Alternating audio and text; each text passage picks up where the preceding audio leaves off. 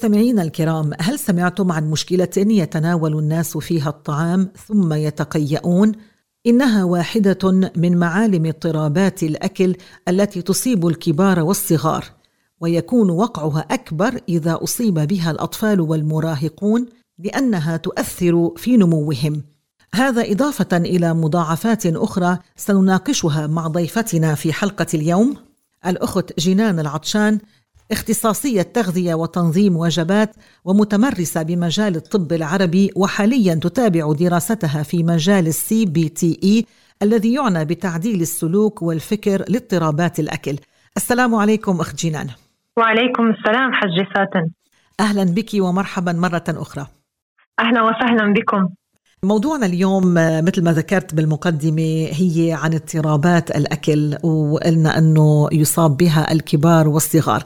فبداية بدي أطلب منك تعطينا يعني تعريف ولو موجز عن ما هي اضطرابات الأكل. نعم. اضطرابات الأكل أول شيء هي مرض نفسي هذا أمر نحن مطلوب كلياتنا نكون متفقين عليه يعني هو منه lifestyle هو مرض نفسي ومعنى هذا الكلام إنه علاجه يحتاج لتدخل على عدة أصعدة إن شاء الله حنتناولهم خلال الحلقة. اضطرابات الأكل هو اضطراب بالاعتقادات والسلوكيات الغذائية اللي بتنتج عنا الانشغال المفرط بالطعام وشكل الجسم والوزن يعني الخوف من اكتساب الوزن. وبيظهر هيدي التغيرات بنوعية أو كمية الطعام المتناولة من قبل الفرد اللي هو عم بيعاني من هذا الاضطراب بغض النظر إذا كان وزنه آه عالي أو آه قليل نعم يعني أو معتدل. ذكرتي إنه إنه بصير عنده خوف. لهالسبب عم بتقولي عنه إنه مرض نفسي. لأنه بصير في عنا اضطراب بطريقة التعاطي مع الأكل ومع النفس وهلأ إن شاء الله حيبين معنا بالحلقة كيف. آه لأنه نحن عندنا عدة أنواع لاضطرابات الأكل هن منهم نوع واحد. نحن اليوم حن إن شاء الله نحاول نغطي أبرز ثلاثة. نعم. وكمان بيظهر عبر سلوكيات تعويضية compensatory behaviors بيلجأ للفرد لمنع امتصاص الطعام بجسمه. مثلا مثلا التقيؤ الذاتي آه اللي هن بيتعمدوا إنه هن يتقيأوا بعد تناول الطعام أو استخدام المسهلات وفي غيرها كثير وكمان قد يؤثر آه صح المسهلات اللاكستيف نعم. وقد يؤثر هذا الأمر اضطرابات الأكل بتأثر على الفرد طبيا ونفسيا. وبكثير من الأوقات بيؤدي إلى الوفاة. من هون هو خطورته. لأنه بينقص وزنه كثير يعني بصير عنده نحافة شديدة جدا. صحيح. وفي بعضهم من كثرة الافراط بتناول الطعام قد مثلا ينقطش المريء عنده فبيموت. فقد يكون من إفراط وشراهة مفرطة بتناول الطعام على قعدة وحدة وقد يكون من قلة التغذية. نعم. بيموتوا فهو ان جنرال يعني آه هو مرض قد يؤدي إلى الوفاة وهون هي خطورته. غير إلا إنه إذا واحد ما مات منه كان كثير مستفحل الوضع مثل ما ذكرتي بالمقدمة قد يصير في عنا آه malnutrition وبيعيق آه النمو المضبوط عند الأطفال والمراهقين. نعم. طب ذكرت أنا إنه الاضطرابات منا محصورة بعمر معين. فلو بتعطينا شوية تفصيل نعم. حول هالأمر.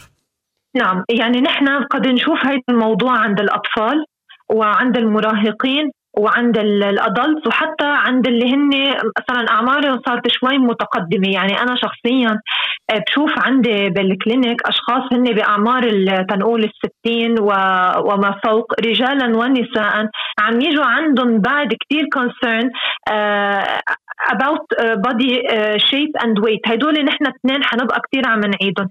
كثير في اعتبار للشكل والوزن حتى للأعمار المتقدمة. فاضطرابات الأكل منا محصورة لا بالنساء دونا عن الرجال. فمثل ما بنشوف نساء بنشوف رجال كمان عند الكبار والصغار وحتى العرق. يعني منه كمان محصور بعرق معين. بمعنى ثاني أي إنسان قد يصاب فيه. لكن يمكن لعله بتتأثر النساء فيها أكثر لأنه يمكن النساء أكثر بيكونوا واعيين يعني لأهمية إنه ما يزيد وزنهم. صح 100% بس هلأ حاليا عم بتشوفي كمان نوع من آه، اضطرابات الأكل اللي نحن ما رح نتناوله حاليا. م. اسمه بيجوركسيا اللي هو أكثر منتشر عند الرجال اللي هو له علاقة بالعضلات وال bodybuilding وهالقصص. لدرجة إنه نحن من فترة مش كثير بعيد سمعنا بوفاة واحد من ال bodybuilders بسبب آه، جرعات زايدة من الحقن تيكبر عضلاته. فكمان هيدا نوع من الاضطراب. نعم. هلأ كمان كثير عم بيكون أو عم بيصير في إفراط باستهلاك ال hormones وغيره. إن شاء الله بالمستقبل القريب بنعمل عنه. حلقه بدنا نحكي عنه هذا إيه، الموضوع إيه. لأنه كثير مهم. طيب آه، شو هي ابرز ما هي أبرز أنواع اضطرابات الأكل؟ نعم هن ثلاثة أوكي؟ آه اللي هن ال anorexia nervosa آه اللي بسموه بالعربي فقدان الشهية العصبي. هلا يعني هو هلأ كثير منتشر باسم anorexia آه اللي عندك ال binge eating وهو النهم النهم العصبي الشراهة في الطعام. وعندك الشره العصبي اللي هو بوليميا آه nervosa. هون حنقول نحن شوية أرقام بس نشوف قديش الموضوع عن جد serious عندك كل 52 دقيقة في إنسان بيموت بسبب مباشر من اضطرابات الأكل بحسب ما أفادت له جمعية تميدا وهي جمعية تعنى باضطرابات الأكل بالشرق الأوسط. كمان أثبتت الدراسات إنه نسبة ال eating disorder ارتفعت بطريقة كثير ملحوظة خلال جائحة كورونا. وكمان عندك عندك قريب 20% بين العشرة والعشرين بالمية من بنات الجامعات بيعانوا من اضطرابات الأكل وأربعة لعشرة بالمية من الشباب بالجامعات بيعانوا من اضطرابات الأكل. آه، بالنسبة لكوفيد خلال الموجة الأولى زادت الحالات خاصة من الأنوركسيا بأكثر من 60% مقارنة بمعدلات ما قبل الجائحة. وهيدا رقم عن جد كتير ضخم ومهول. لهيك أنا بسمي ال eating disorder الجائحة الصامتة. لأنه كثير أفراد بتعاني منها عن صمت. لا يدروا ال environment تبعهم والمحيط تبعهم لا يدرى بالموضوع بيكون صار كثير الموضوع مستفحل للصراحة. صحيح. طيب ذكرتي كلمة ال anorexia هي إحدى الأنواع مم. لو بس بتعطينا شوية مم. تفاصيل عنها. أكيد. في في شغلة بدنا نتفق عليها كلياتنا إنه أي صنف أو سلوك غذائي غير اعتيادي لنقول إنه هو آه، اضطراب غذائي لابد إنه يستمر هيدا السلوك لفترة من الوقت، يعني مش مرة مرتين تنقول مثل ما حضرتك ذكرتي بالمقدمة إنه فات استفرغ معناتها خلص احكم عليه على إنه هو عنده بوليميا مثلا. ولكن لا آه بدنا كمان نتفق على نقطة ثانية إنه الأسسمنت آه وإنه أنا إذا أقدر أقول هيدا الإنسان عنده اضطراب أكل وأي نوع منهم آه لابد يصير في تقييم من اختصاصي نفسي آه مدرب لأنه هو هذا اللي نحن بنشتغله بال CBT-E آه اللي هو آه في طريقة بالتعاطي ممنهجة بتكون مع الأشخاص اللي عندهم هيدا المشكل بيكون من قبل دكتور متخصص بهذا الموضوع واختصاصية نفسية متدربة ومتخصصة بهذا الموضوع وكمان دايتيشن اختصاصية تغذية متدربة ومتخصصة بهذا الموضوع. كمان بدنا نذكر إنه بسبب بيسبب آه، اضطرابات الأكل آه، أضرار جسيمة جدا على صحة الشخص الجسدية فقد يأثر كثير على قدرته على العمل وعلى ممارسة حياته العائلية والاجتماعية. ليش أنا عم أقول هيك؟ لأنه كثير أوقات بيجوا عندي أشخاص بالعيادة هن بحاجة لانترفنشن ولكن الأهل لأنه ما بياخذوا هذا الموضوع على محمل الجد بفكروا إنه بكلمتين الواحد بيمشي حاله. بيرفضوا انه ابنهم يفوت بأي علاج ولكن الموضوع يستفحل عبر الوقت. فكان مطلوب إني أقول هدول الكلمتين لنلفت النظر آه، خاصة للأهل آه، ينتبهوا إذا عندهم آه، ولد أو مراهق طلب المساعدة. لو سمحتوا خذوا هيدا المطلب على محمل الجد أو حتى لو ما هو طلب يعني هن بيلاحظوا عليه تغير بطريقه سلوكه بطريقة أكله. يعني مثلا بصير منطوي بصير ما بده ياكل قدامهم أو يمكن يروح ياكل بالمخفي لأنه بعده بده يرجع يتقيأ مثلا. 100% 100% هلأ أنا ليش عم أقول هيك؟ لأنه عن جد أو توصلي لوقت إنك أنت بتنزعجي. ما قدرانة إلا إنك تقولي هيدي الأدفايس تبعيتك. نعم. ولكن الأهل بتلاقيهم هن رافضين. على إنك كثير عم بتوعي على الموضوع. صارت أكثر من مرة قدامي آه هيدي الشغلة. فبنقول لا حول ولا قوة إلا بالله ونحن عندنا ننشر التوعية. نعم نعم. قلتي لي إنه في عندك آه، قصة هون بتحبي تحكيها. يا ريت يا ريت يا ريت. طيب خليني آه، بما إنه نحن بدنا نبلش بالأنوركسيا خليني بلش بالقصة اللي هيدي أنا شخصيا تعاطيت آه، معها أنا والمعالجة النفسية اللي بنشتغل ضمن ال CBT-E عم بتقول صاحبة القصة اللي هي بنت عمرها 16 سنة إنه اضطرابات الأكل مش مزحة. يلي دفعني أكتب قصة اليوم هو إنه بتمنى ابدا حدا يعيش يلي عشته قد ما هو بشع وصعب وبتمنى يوصل صوتي لكل الناس. أنا بنت عمري 16 سنة تربيت ببيئة بتعطي أهمية كثير كبيرة للشكل والوزن. آه كنت بكل اجتماع عائلي من وقتها ما كان عمري ست سنين. خلونا ننتبه إذا بتريدوا على الأرقام اللي البنت حتقول هون لتشوفوا كيف الموضوع بيتطور مع الوقت وكيف ببلش من عمر صغير. نعم. عم بتقول كان عمري ست سنين وكان كل حديثهم لإلي نصحانة ضعفانة يا الله يا ريتك تضعفي. مطلوب تنتبهي على جسمك كرمال ما يصير بشع مطلوب تعملي دايت شوفي فخادك رايحة بكرة. آه، هن مثلا كمان بيصيروا بيحكوا عن حالهم وهي عم تسمعهم. بتقول آه، رايحة آخذ بكرة إبرة لأضعف أنا حالفة ما آكل عجين أو مقالي. عم بتقول صاحبة القصة تخيلوا كل هيدا الحديث عم بيصير قدامي وأنا بنت عمري 16 سنة على عمر 8 سنين أمي بلشت تاخذني عند دكتور التغذية كرمال تروح لي بطونة. إذا ما التزمت كنت حآخذ قصاص وكانت تاخذني على صالات الرياضة قصدها الجيم وتقول لهم بدي روح لها بطنها كرمال يصير جسمها حلو. وكنت أسمع كثير حكي من قرايبيني ومن أهلي انتبهي على اكلك شوفي بطنك صايرة مثل البقرة. ومتحركة يمكن يروحوا هالفخاد آه يعني من هذا الكلام. كان ينسحب مني الصحن أنا وعم باكل كرامة أضعف ويقولوا لي وقفي أكل وهي بعده عمرها صغير. يعني شوفوا التروما كيف عم بتصير عند الطفل. عم بتقول هيدا الشيء دمر لي ثقتي بحالي من أنا وصغيرة. المهم مرقت سنين وانصبت بمرض صار عندي وجع بطن انخفاض بالشهية خسرت وزن وآخر شيء تشخصت بال FMF اللي هو حمى البحر الأبيض المتوسط على عمر 13 لما كانوا يزوروني أنا ومريضة. بدل ما يقولوا لي سلامتك كانوا يقولوا لي wow جسمي صار كتير حلو نيالك فيك تعي... فيك تعدين شوي راح بطنك wow حاولي خليكي هيك. المهم مرت الأيام وعلى الأدوية بلشت شوي أتحسن بس ما رجعت مثل قبل ومع هيك صرت أسمع حكي. يعني رجعت شوي تكسب وزن من بعد ما تحسن وضعها الصحي على الأدوية. ورجعت تسمع حكي.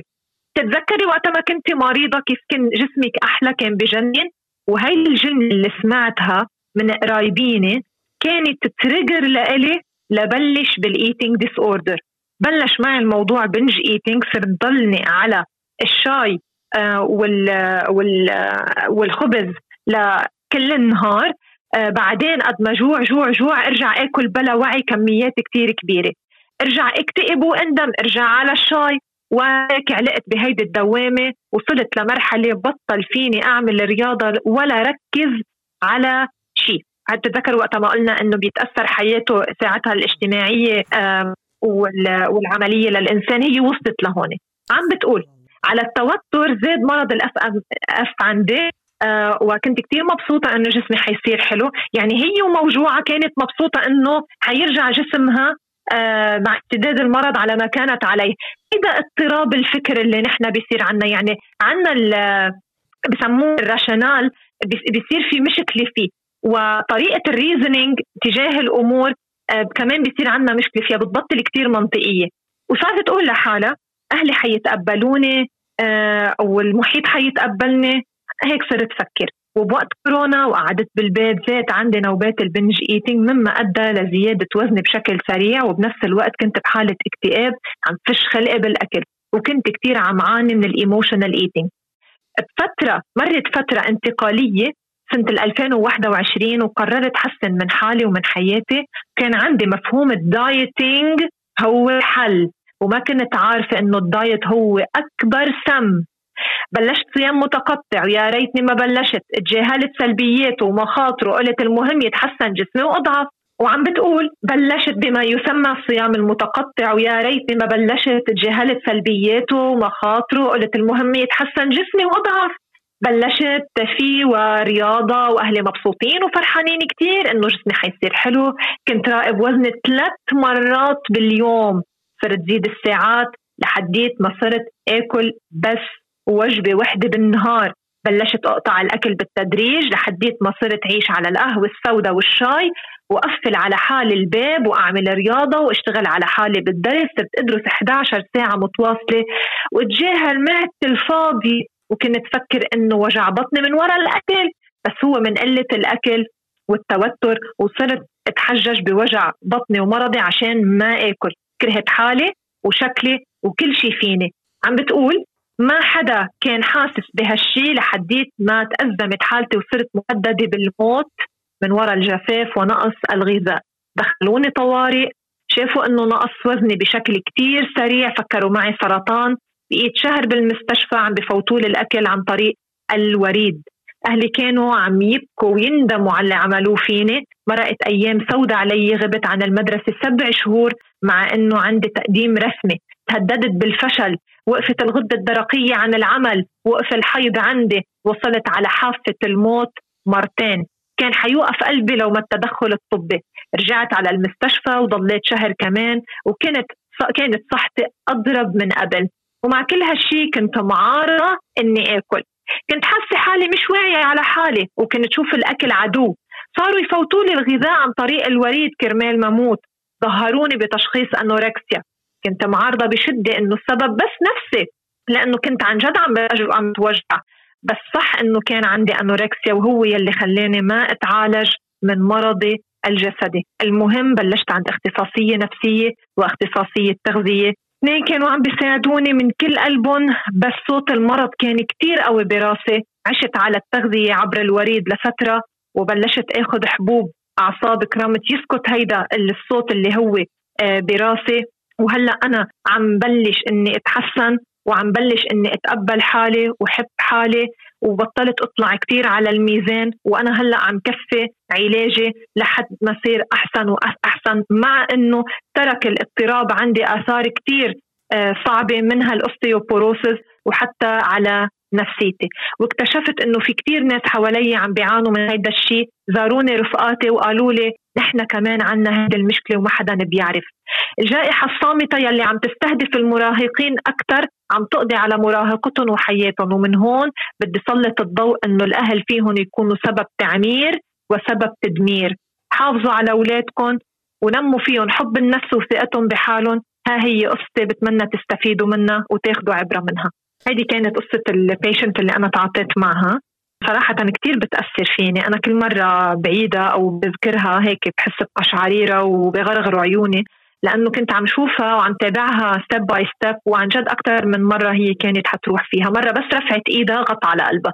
هالقد كان وضعها تعبان. وكانت مشكلتها anorexia nervosa سبحان الله العظيم. حقيقة قصة كتير كتير مؤثرة. ست جنان لو بتوضحي لنا أكثر ما هي ال anorexia؟ نعم. ال anorexia nervosa يتمحور حول تفكير الشخص فقط أنه هو يفقد وزنه. وبيلجأ هدول الأشخاص لوضع قيود صارمة على كمية الأكل اللي بياكلوها ونوعيتهم. يعني بنلاقي عندهم كثير restrictions. ما بياكل fat ما بياكل carb يعني وحدة من البنوتات كمان اللي إجوا لعندي كانت شايلة ال carb كليا لأنه سمعت ب movie بس مجرد movie ladies don't eat carb. فهي قطعت ال carb وكمان فاتت برحلة ال eating disorder فبيحطوا على حالن قيود صارمة من حيث الكمية والنوعية. كمان بيمارسوا سلوكات تعويضية اللي قلنا عنهم compensatory behaviors الإفراط بممارسة الرياضة التقيؤ المتعمد آه، سوء استعمال ال laxative مدرات البول حبوب تخفيف الوزن وفي منهم قد ياخذوا جرعات أنسولين وهن غير مصابين بالسكري. وهون مشكلة كتير خطرة لأنه إذا عندك صار drop كتير قوي بسكر الدم قد الواحد يفوت كوما نعم. وعم بتأدي هيدي السلوكيات إلى نقص حاد جدا بالوزن عند البعض سبحان الله نعم طيب ما هي أبرز مضاعفات الصحية لهالحالة هاي؟ مثل ما سمعنا قصة ال lady اللي حكيتها قبل شوي صار في عنا. هي كان مستفحل حالتها ولكن كتير كمان common بصير. عندك كتير أعضاء عن جد بتبطل قدرانة تشتغل مزبوط منها ال thyroid عندك كتير شغلة common على أنه منا شرط. مثل ما قلنا آه، وحكينا عن ال lady اللي كان عندها ال anorexia. فعندك بعض الوظائف بالأعضاء بتوقف آه، مثلا مثل ال thyroid عندك كمان غياب العادة الشهرية. هذا common ولكن منه شرط. okay؟ يعني بيصير كثير ولكن منه شرط. يعني في بعض البنات اللي عندهم anorexia آه وبتكون حادة ولكن بيكون بعد ال period عم تجي. عشان هيك عم أقول common ولكن منه شرط. بصير في كمان عندك نفخه والإحساس بالامتلاء مع ان ما بيكون في ببطنها شيء. هذا كمان كثير common عندك فقر دم حاد. هبوط بضغط الدم بسكر الدم عدم انتظام ضربات القلب آه وبتصير كثير مرتفعة. احتمالية العقم. وإن حصل حمل فالجنين والأم تحت خطر كبير. وبصير في عندك تدني بدرجات حرارة الجسم يعني هي صيفا شتاء بردانة أو هو بردان. وعندك بصير خسارة بالكتلة العضلية والعظميه عشان هيك هي صار عندها اوستيوبوروسيس مع عندنا بنت 16 وبصير في عندنا كآبة تعب متواصل تفكير بالطعام كل الوقت لأنه صار في عندنا جوع عتيق وبصير في عندنا نوعية نوم غير جيدة وأرق. هذه أبرز المضاعفات على أنه في غيرها كثير نعم سبحان الله العظيم. طيب آه، فينا ننتقل هلأ للموضوع الآخر اللي هو موضوع البوليميا. نعم نعم. تنحكي شوي تعريف عن البوليميا. بيتمحور كمان حول فقدان الوزن ولكن الفرق إنه اللي عندهم bulimia nervosa بيكون عندهم نوبات من النهم ليه؟ لأنه فورا بيكون في عندهم compensatory behavior أوكي؟ فهني كمان بيكون عندهم كتير concern عالي about body shape and weight وبدهم ينزلوا بالوزن ولكن هن بيصير في عندهم binge eating على إنه ال anorexia غالبا ما في عندهم binge eating بالعكس بيكون عندهم كتير small amount of consumed food ماشي؟ فال bulimic يقبلون على الطعام بشراهة بصير عندهم هيدي النوبات و آه، بيروحوا على هول ال compensatory behavior عشان هيك بنلاقيهم كثير مثلا بيستفرغوا أو كثير بيصير بيستعملوا laxatives أو بيفرطون بتناول آه، عفوا أو يفرطون بالرياضة. أوكي؟ وبيعملوا آه، حميات كثير قاسيه هلأ شو التأثير السلبي للقيء؟ ليش أنا بدي أحكي تحديدا عن القيء لأنه كثير دارج صاير والبنات للأسف بيعلموا بعضهم جوات المدارس. إجت لعندي كمان ليدي عم بتقلي إنه رفقاتي صاروا يسألوني كيف بستفرغ سو so, القيء المتعمد بالتحديد أول شيء بيعمل خلل بتوازن المعادن بالجسم. فكمان بيصير في عندي عدم انتظام بضربات القلب إعياء وألام بالعضلات. وفي أمر بدي أقوله أنا إنه وقت ما حدا بيتقيأ هن كل فكرهم انه بيتخلصوا من كمية الطعام كلها اللي هن أكلوها. ولكن المعدة بتحبس كثير من الطعام اللي هو آه، استهلك وبتطلع بس شوي. لهيك عند ال bulimic اللي عندهم مشاكل بال bulimia nervosa منهم as skinny as ال anorexic people وضحت كيف الشغلة؟ لأنه بفكروا يعني انه آه، القي اخت جينان معلش لو بدي أقطعك لو بصير في بس يعني توضيح أكثر الفرق بين ال anorexia نعم. وبين البوليميا نعم البوليميا بيعملوا نوبات من النهم يعني بياكلوا بياكلوا بكميات كبيرة خلال آه، فترة طعام قصيرة مثلا على الوجبة بتلاقيها عم تاكل أو بتلاقيه عم يأكل بكميات كبيرة لأنه مطمن باله فايت يستفرغ أو مطمنه بالها رايحة تعمل رياضة آه، ثلاث أربع آه، ست نعم. ساعات أو فايته تاخذي laxative نعم. بينما ال anorexic ما عندهم هيدي النوبات على إنه قد تصير لأنه نحن على طول في عنا exceptions ما ما نعم. منا rule وحدة فقط مزبوط عرفتي نعم. علي ولكن نحن عم نحكي typical هلا آه، هيدا هيدا هو القصة. على إنه كمان ال anorexic عندهم compensatory behaviors يعني بتلاقيها عم تعمل رياضة بتلاقيها قد تتقيأ قد تاخذ laxative بس ما بتعمل ال binge eating اللي بتعمله أو أيوة. اللي بيعملوا اللي عندهم. بوليميا نعم. ماشي؟ وضحت الفكرة. هلا أيوة. كمان نعم من المضاعفات تبعية القيء الذاتي اللي هو القيء المتعمد إنه آه بيصير عندك مشاكل بالتم يعني الأسنان بتنهار من وراء أسيد المعدة آه بيصير في عندك تسوس بالأسنان وبصير في تقرحات باللسان والفم. وكمان عندك بصير مشكلة بالغدد آه، اللعابيه فبصير في عندنا انتفاخ على الحنك تقريبا فبتلاقي شكل وجههم مختلف إلى حد ما بسبب انتفاخ الغدد اللعابيه وبصير عندي تقرح بالمريء. لأنه المريء ما بيتحمل الأسيدية تبعية المعدة وأحيانا كثير وقت ما بصير إفراط بهالموضوع بينقطع المريء وهون بصير عندي حالة وفاة مثلا أو بصير في عندي سرطان بالمريء نعم. غير إنه كمان بصير في مشاكل بالعيون لأنه بصير في كثير ضغط خلال القيء فالعيون بتتأثر وبصير في عندك ديهايدريشن كمان. نعم. انه عم تفقدي سوائل. نعم الله سبحانه وتعالى جعل في في المعدة أنواع عديدة من العصارات لتقدر تطحن البروتين والكربوهيدرات والأمور الغذائية الأخرى. فهيدي العصارات كلها لما بدها تطلع على المريء وبدها تطلع على الفم الناس كلهم بيعرفوا إنه بيحسوا هيك في نوع من حموضة قوية واحيانا آه، حرقة. فتخيلي يعني الواحد لما بيكون عم يستفرغ يتقيأ يعني كذا مرة شو بده يصير فيه؟ مية بالمية. إذا بتسمحي لي عندي كمان قصة لليدي تعاطيت معها عندها بوليميا إذا فينا نذكر قصتها. إيه أكيد. تفضلي. نعم. عم بتقول صاحبة القصة بلشت قصتي من لما كنت صغيرة كنت أنصح من رفقاتي وأنصح من بنات خالاتي وكنت أتعرض لكتير تنمر من قبل أهلي وعائلتي بس بلشت بمرحلة المراهقة أعمل كتير رجيمات والتزم يوم ووقف يوم. نتيجة الوزن الزايد صار عندي مشاكل بظهري وصرت عاني كتير. رحت عند الطبيب وما بنساه أبدا قال لي فرش أسنانك بالألتيكو كرامة تضعفي. أنا وراجعة بلتقي بخالي على الطريق سألني ليش عم تبكي؟ خبرته شو صار معي عند الطبيب بيقول لي إيه سكري تمك بتضعفي. وقتها رجعت على البيت مكسورة الخاطر وجربت بوقتها بطل اطلع من البيت بعد فترة تعرفت على شاب آه، مثلي مثل أي بنت قررت إني حب وإنحب وعيش قصة أنا بتمناها. بس هالشاب عند أول مشكله قال لي مفكره حالك ليدي وقتها بقيت بغرفتي أسبوع ما قدرت أشوف حدا ولا أحكي حدا. وأول مشوار طلعته عند الطبيب لأتفق معه على عملية تكميم اللي هو ال bariatric surgeries بلشت أضعف بس هون بلشت المأساة للأسف. بوقتها كان أكلي قليل. آه، كان عندي آه، إذا كان عندي مناسبة وأكلت أكثر من حاجتي فانزعجت عم تقول وبلشت أضعف. بس هون بلشت المأساة للأسف. بوقتها كان أكلي قليل. بمرة كان عندي مناسبة وأكلت أكثر من حاجتي فانزعجت خطر لي فوت استفرغ خوفا من إني أنصح. ومرة جرت مرة. فاستمرت معي هالحالة لمدة سنين. وصرت ما آكل إلا لما أكون بمرحلة أقدر استفرغ الأكل. صرت استفرغ مرة لثلاث مرات بالنهار آكل اللي بدي إياه وأرجع فوت استفرغ. لأنه أنا كنت مفكرة إنه جسمي ما بيخزنهم بآخر فترة قبل التعافي صرت أبكي من دون سبب أبقى خايفة إذا كنت برا. وفي ناس معي عم يقول طب كيف أنا بدي استفرغ؟ أو إني أنا عن جد نكد عليهم. قال لهم يي بتعرفوا هيدي كم كالوري فيها؟ كيف عم تقدروا تاكلوا هيك؟ ما أقدر هنيهم بالمشوار كنت أحلم إني أظهر وآكل وأنبسط.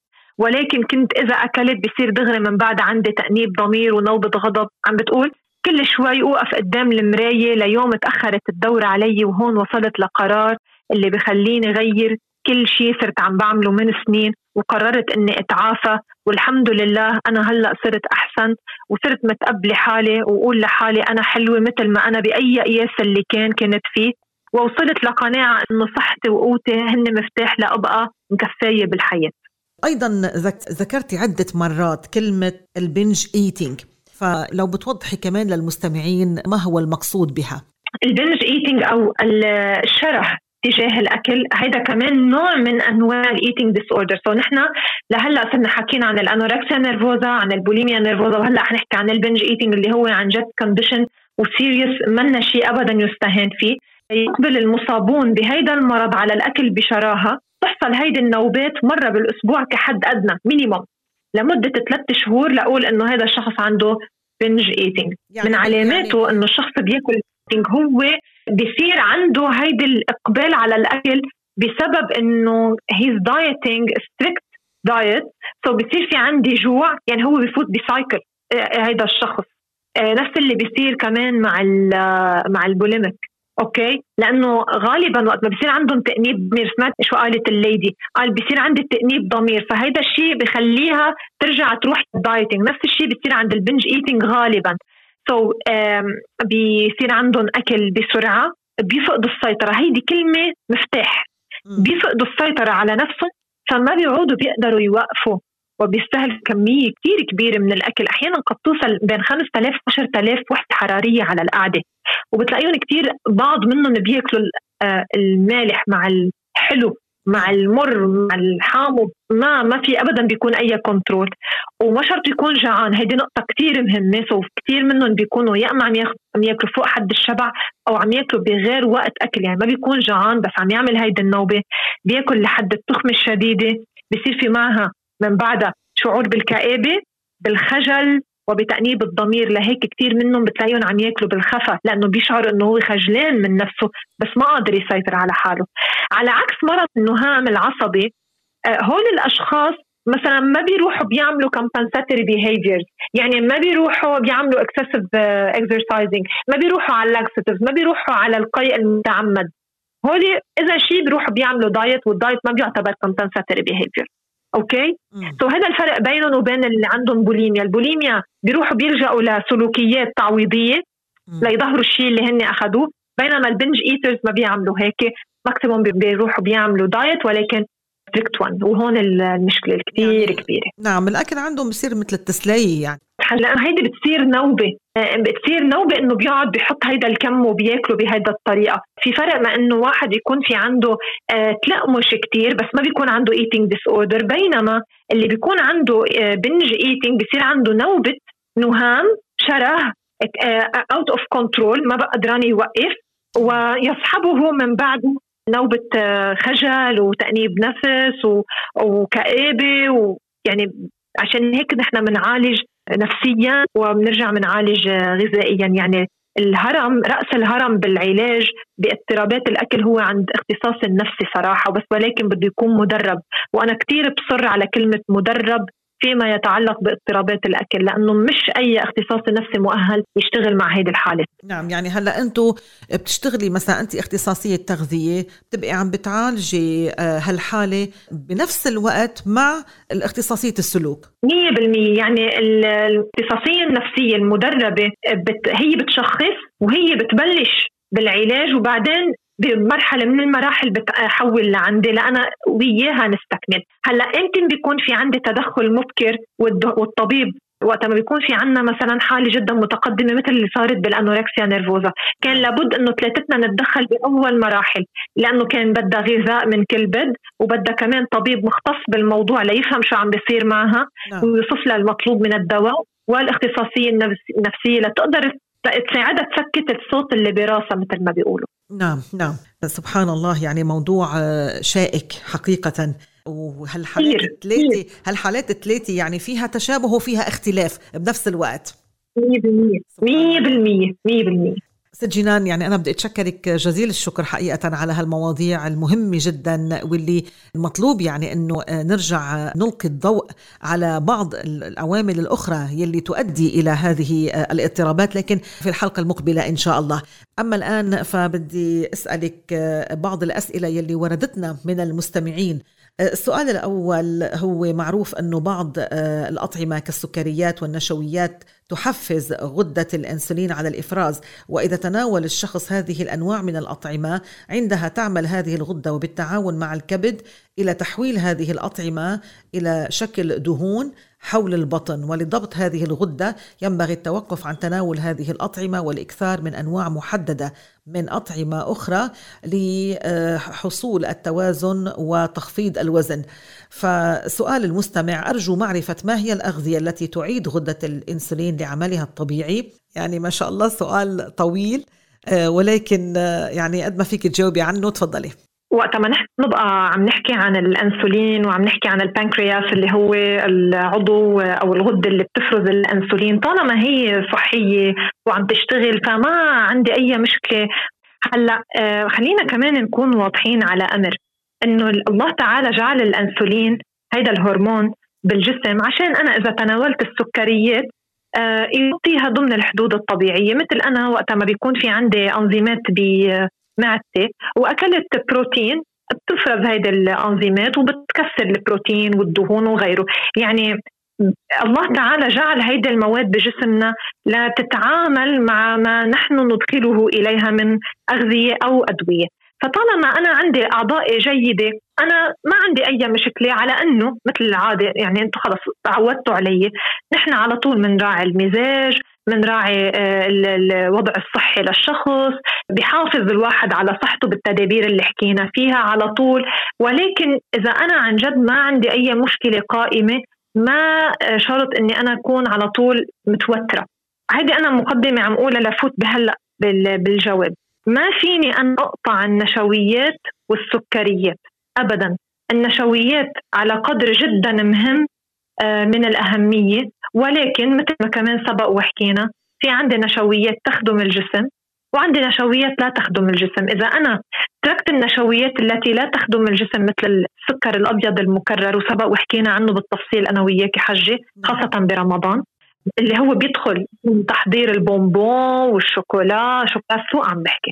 المخبوزات والخبز العربي واللي كمان في عندك الطحين اللي هو بيكون bleached ومحطوط له كيماويات. هيدا أكيد بيعمل spike للإنسولين وبيتعب الجسم. هيدا اللي أنا بقول لهم إنه إيه نعم خففوه واللي بيحب يقطعه ما في أي مشكلة. وفينا نروح على النشويات اللي بتخدم الجسم اللي نحن أكثر بيطمن لنا بالنا على هيدي الطريقة إنه هي طريقة جيدة إنه النبي عليه الصلاة والسلام أكل سكريات. يعني ألم يأكل النبي العسل؟ أما شرب الماء والعسل؟ تين أليس هو سيد الفاكهة وهو فيه سكريات؟ ألم يأكل النبي عليه الصلاة والسلام الخبز؟ الخبز بالزيت مثلا. فكيف أنا بدي أقول إنه هيدا المأكولات النشويات والسكريات هي مؤذية. ولكن هيك لنفوت شوية تفصيل إنه النبي عليه الصلاة والسلام أكلهم أول شيء كان الفورم تبعهم كتير كتير عالي عالي الجودة. أوكي؟ هيدا النوع من الأكل هو جدا عالي الجودة. فهو يخدم الجسم. شغلة ثانية النبي عليه الصلاة والسلام ما أفرط بتناول الطعام. ما هيدا مفتاح. نعم. آه واحد من المفاتيح لحافظ على صحتي كمان راعي كمية الطعام المستهلك. يعني أنا فيني أعمل تخمة وأذي نفسي بس من صحن سلطه وفيني أنا آكل حبة شوكولا وما أذي حالي فيها. فكمان كمية الأكل المستهلك كثير بتلعب دور بطلوع الأنسولين بالجسم. فوقت ما بدي يكون أنا عم باخذ simple carbs هو عم بيكون هذا الشيء repetitive على مدار الأيام والأسابيع والسنوات. وأنا physically ماني active عندي sedentary lifestyle وعندي إياهم بإفراط من حيث الكمية. فشي طبيعي بده يكون في عندي fatty liver وبده يصير في عندي اكتساب وزن وبتصير في عندي big belly فمن هون لو سمحتوا ما حدا ابدا يقطع الكربوهيدرات وهيدي وحدة من الأمور اللي إن شاء الله حنعالجها الحلقة الجاية أنا وياك حجي. أخت جينان الحقيقة في عندي مزيد من الأسئلة ولكن نظرا لضيق الوقت إن شاء الله رح يكون في إلنا تتمة لهالحلقة. نجاوب فيها كمان على الأسئلة يلي وردتنا. أما الآن فبدي أتوجه لك بالشكر الجزيل حقيقة وأتمنى لك دوام الصحة والعافية وللمستمعين إن شاء الله تعالى وعلى أمل بلقاء آخر. بدي أقول لك السلام عليكم. وعليكم السلام. شكرا كثير لك حجة فاتن. يا أهلا وسهلا. News and views. News and views.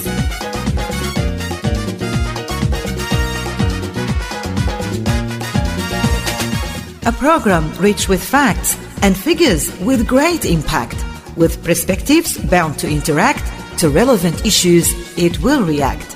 Rich with facts and figures, perspectives it surely delivers. Touching on what is new, a program of news and views.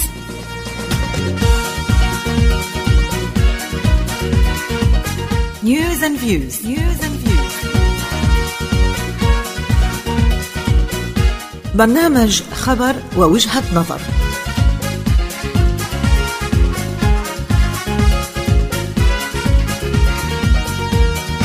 نعطيكم الخبر ومعه رأي أو أكثر نتطرق إلى قضايا الساعة ونحيطكم علما بما استجد أو طرأ فشاركونا وأسمعونا رأيكم ولو كان لديكم أكثر من وجهة نظر